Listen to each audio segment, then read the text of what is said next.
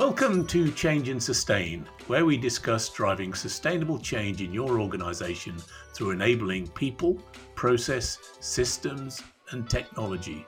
Today, we're going to focus on process, on tapping into tribal knowledge to drive operational excellence and business improvement. And uh, welcome again. This is Mick Holly.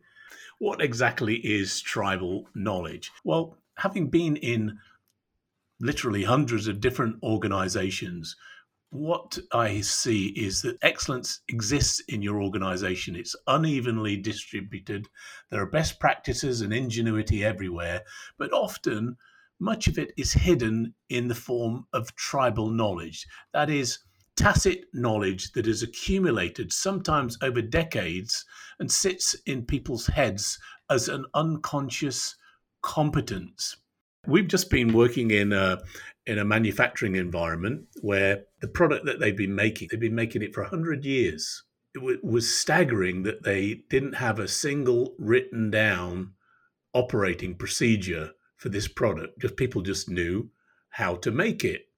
Well, one of the challenges was they promoted a number of people from one of their key manufacturing sites.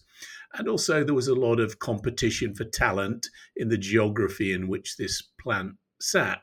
So, some of their long serving technical people left the business. And as a consequence, all of that tribal knowledge evaporated, disappeared from the organization, walked out.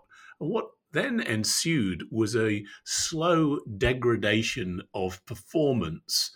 And because nobody knew really how to operate, new people coming in didn't know how to operate the facility to its best, it started to break down more frequently until in the end, they were in a very dire situation where the plant was running to failure. People were responding to those breakdowns. And it was really a, you know, a firefighting operation. And for anybody new coming in, they didn't know how to operate the machinery. They didn't know what maintenance processes to follow. And so it's quite a significant issue. And another great story for those of you who like food cheese, camembert cheese. There was a famous camembert cheese manufacturer in, in Normandy, and they were known, they were famous for producing the best quality camembert. And their competence was being able to put the cheese into the retail outlets just at the point when it was perfectly ripe. They had made this cheese for years. Now, their top cheesemaker, they're called an affineur, who knew how to age the cheese in these caves, was approaching 80 years old. And the owner of the factory knew he needed somebody to take over. So he wanted to make sure that he could have somebody to be able to know when the cheese was ripe. So he assigned somebody to the cheesemaker and said, okay, you need to go and figure out how to do this particular job. And he would follow the old cheesemaker, and the cheesemaker would wander around the caves and he would tap the top of the cheese and he would, uh, no, this one's not ready. He'd go and tap the next pile. Yeah, that, that one's ready. And the, the trainee was coming behind, he was tapping the cheese. So he didn't know why he was making the judgment of this cheese was ripe and this cheese wasn't ripe. And so after a few weeks of this, the owner called the the old cheesemaker and said, Look, I know you're holding back. What do you want? Some kind of payoff or something? You're just not. He said, I, I literally, I don't know how I do it. I just tap the cheese and I know he said, "Well, what is it you you're feeling for?" He said, I, "I don't know. I just I just know." And so they brought in the local university, and the the physics department came in, and they figured out. They thought, "I know what it is. It's the when he taps the cheese, he's feeling how soft the layer is." So they dropped a ball bearing into different cheeses to see how deep the ball bearing would uh, drop, and their thought was that will tell us, you know, how ripe the cheese is feeling for softness. Well, there was no correlation uh, whatsoever. So they brought in the chemistry department and said, you know, it's something to do with the crust. So they took all these cheeses, they coated them with gold dust, they put them in an X-ray crystallography machine to see if there was a surface change in the crust, so to change the feel when he was touching it. No, and this this went on for a while until this local sommelier came in. She'd been into the factory a few times and had met the old cheesemaker and was often doing, you know, cheese and wine pairings and they did a little bit of business partnerships. and she she made the observation. She says, "I know what it is. It's it's an olfactory. It's the nose. What's happening is when he touches the top of the cheese." disturbs the layer it creates a fragrance that only the most sensitive nose can detect. And me being a you know a sommelier, I, I, I can smell a slight difference. And I think if you find somebody with a good nose, you can train them to understand when the cheese is ripe which is in fact what they did, and the factory and the brand was saved. But here is somebody who's practiced a craft over decades, and it's become an unconscious competence. And a lot of people don't know how they do things. And when we go into organizations, often we'll see people who are performing at a high level or a process that's performing at a high level. There's no understanding of why that happens.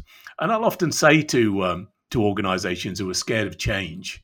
I know how to change your organization without actually implementing any change because for any process, there'll be a variation, a bell curve of performance, and it performs at the mean. But at the far right hand side, in the top decile of performance, on those days or those hours, something's performing at that level. What's causing that? what behaviors, what operational processes are in place that allow that to happen. And sometimes it's locked in people's heads. And so, how do we bring that out? So, as you look at your organization, I know that you have excellence within it. I know you have best practices, but we need to be able to take that out as tacit knowledge, make it explicit, and codify it so that you can then propagate it, train it, and improve upon it. So, here's a couple of things that you can do to improve and codify tribal knowledge in your organization. The first thing is, is you can map out key processes on a big sheet of brown paper. You've seen those big sheets of butcher paper, put those on a wall. Have your people that map out the process, the connections between the process, and then give people post it notes and ask them to comment on that process over a few days. You can put it up in the canteen or in an office and have people come buy it. After a few days, it's stuck with lots of post it notes and, and ideas, and you'll start seeing some things. Different people have different perspectives and insights onto some of those elements, some of those conditions, and some of those handoffs. And what that allows you to do is to identify when things are working well, not just when things are working poorly, but when things are working well, what are the foundational elements, the systems and the processes behind that that make that happen? It's a very engaging process. I call it this um, low tech, high touch. You don't need a computer, you don't need PowerPoint, but it's getting people involved. They touch the brown paper, they put their post it notes. It's very engaging they've probably never spoken to the person in the other department. They don't know what their perspective is as the receiving person. And when they see these different perspectives, light bulbs come on, and we're able then to take that process, write it down, improve it, take out some of the non value added steps, but also make sure that the interfaces and the communications are right so that you can improve it. Then we can actually write that down and codify that into a standard operating procedure so that that knowledge is forever sitting within your organization and it's something that you layer on over time. As you improve you document and put those improvements into your organization. The second thing that you can do is often you'll find there is some kind of magician. It may be the top sales performer or the person on a shift always has the highest production. And they're normally very, very quiet and they don't really know why they're at the top of their game. They just go to do it. And we don't like to bother those people. But those are the people with the secrets. Those are the people with the insights that they built up over a long period of time. So, two little tricks to enable you to identify that knowledge. Number one, give them an understudy right? Let them watch, let them observe, let them imbibe some of those things, and they'll draw out insights and observations which they can then then capture. And that understudy will ask questions. Always put somebody in who's enthusiastic and curious. Why did you do that? Why did you do that first and that second? That seems a little that seems a little odd. So that they build up that knowledge and you can extract that unique experience in a way that we can able enable to give it to junior people within the organization. And secondly, even if that person is quiet, introspective, or conservative, have them do a little training session, get them to teach. Because in order to teach something, you have to understand, you have to unpack, you have to think about what are the foundational elements, what what's the structure so that I can communicate this.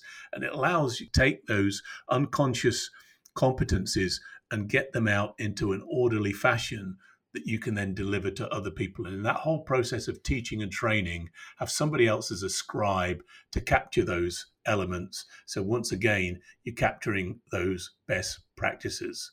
So observation, behavior, tease out those tribal practices, codify them, and then propagate them. And you can use that as a device for driving operational excellence. We've got more episodes coming up looking at similar topics. So if you click the follow button, you'll be the first to hear about them. Also, if you like this podcast, please leave us a rating wherever you listen to your podcast because it helps other people find us too.